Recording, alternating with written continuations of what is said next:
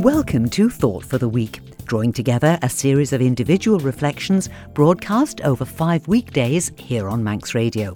Reverend William Mackay is an Anglican priest and founder of Long Life Ministries. The Festival of Motorcycling is giving him lots of inspiration for his thought for the day.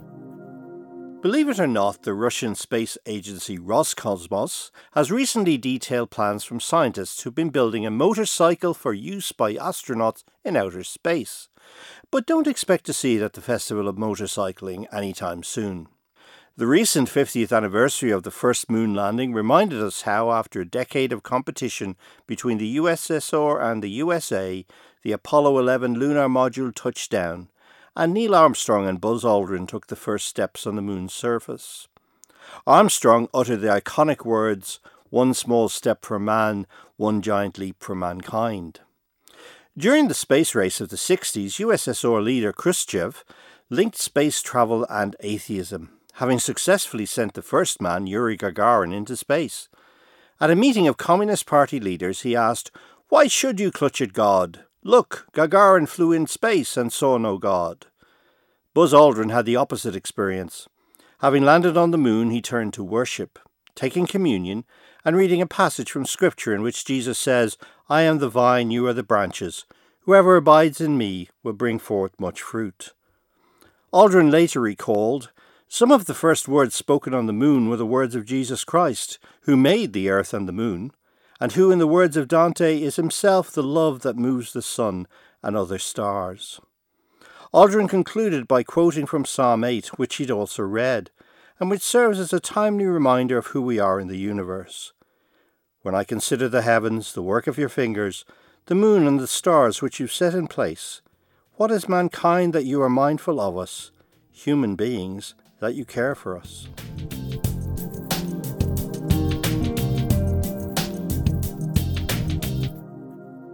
It's hard to believe that several months have passed since we were ducking the showers and desperately trying to get in some racing during the TT, but the Isle of Man Festival of Motorcycling is here already. I wondered what that word festival actually meant, so I looked it up, and here's one dictionary definition I came across. A time of celebration marked by feasting, ceremonies, and other observances. One of the first regular festivals recorded in history was established by the ancient Egyptian pharaoh Ramses to celebrate his great victory over the Libyans.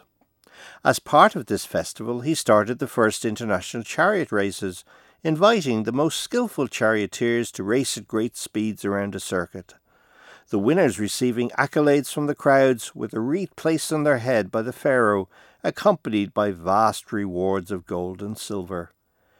Does that sound a bit familiar? Well, apart from the gold, but there is the silver lady, I suppose. As good as these things are, the writer of the book of Proverbs gives us some advice for our everyday lives which we would do well to heed. How much better it is to obtain wisdom rather than gold, and to seek understanding, it's far more precious than silver.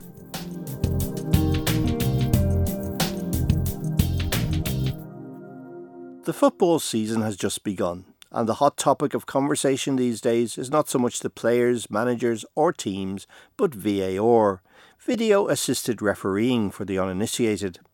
It may or may not be a good thing, that remains to be seen, but what it will do away with is the drama, such as the first goal scored against England by Argentina in the World Cup quarter finals in 1986. The goal that the replay shows was a handball, but that was described by the scorer as being a little with the head of Maradona and a little with the hand of God. That dubbing of the goal the hand of God, for some added insult to injury, to suggest that God might be helping Argentina through rather than England. The hand of God is an interesting phrase that also turned up recently in motorcycle news. Richard Hatfield, boss of Silicon Valley based Lightning Motorcycles, believes the experience of riding his high performance superbike borders on the divine. The first time he rode one with its top speed of 218 miles per hour felt like, as he put it, the hand of God coming behind you and thrusting you up the road. The phrase suggests power coming from somewhere unexpected, a sensation for which our natural senses cannot quite account, something that appeals to and connects with the spiritual side of our being. In the Bible, the writer Peter gives us good advice. Place yourselves therefore under the mighty hand of God, so that he may lift you when the right time comes. Cast all your cares and anxieties upon him, for he cares for you.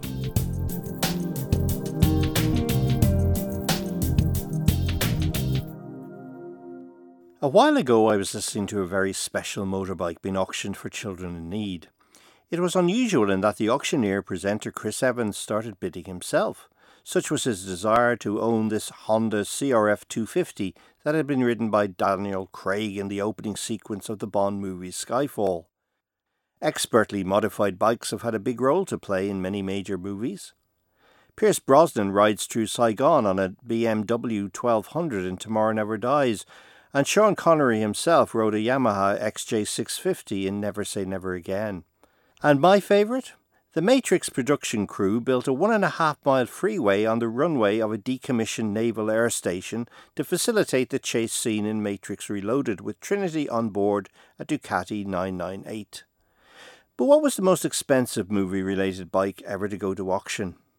Well, it was the Captain America Harley Davidson Chopper, as ridden by Peter Fonda in the movie Easy Rider. One of the four ex police bikes bought as a job lot for $500 to be used in the filming. That legend was auctioned in California for close to $1.5 million. One day Jesus told his disciples a story. The kingdom of heaven is like a treasure hidden in a field.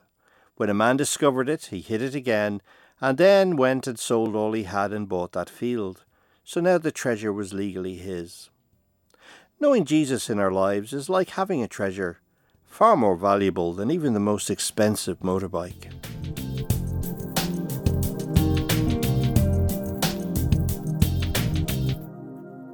I hope you're enjoying your time with us on the island for the Festival of Motorcycling, either as a spectator or a competitor. As usual, we can expect the paddock to be packed with people, getting a close look at the bikes as they're being prepared, and hopefully a selfie with some of their heroes of the track. Of course, all the riders will be wanting to win on the Isle of Man, to stand on the podium, to hear the roar of the appreciative and knowledgeable Manx crowd, and lift those coveted trophies that mean so much. There is a certain quality that it's good to possess when coming across to this island. We rediscovered it during the most recently extremely rainy TT, and it comes in useful during the Festival of Motorcycling, whether practice week or race week. Well, it's not just a quality, it's known as a virtue. It's patience. Billy Graham said, Each life is made up of mistakes and learning, waiting and growing, practicing patience and being persistent. The Bible too says a lot about patience. It's described as a fruit of the Spirit, it commends us to wait patiently on the Lord and he will hear us.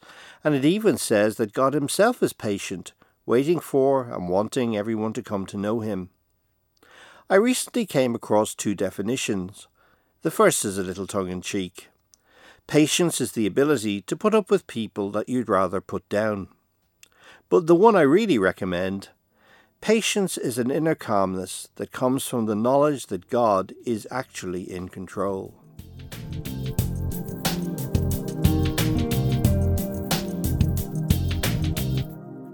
The Nation Station, Manx Radio.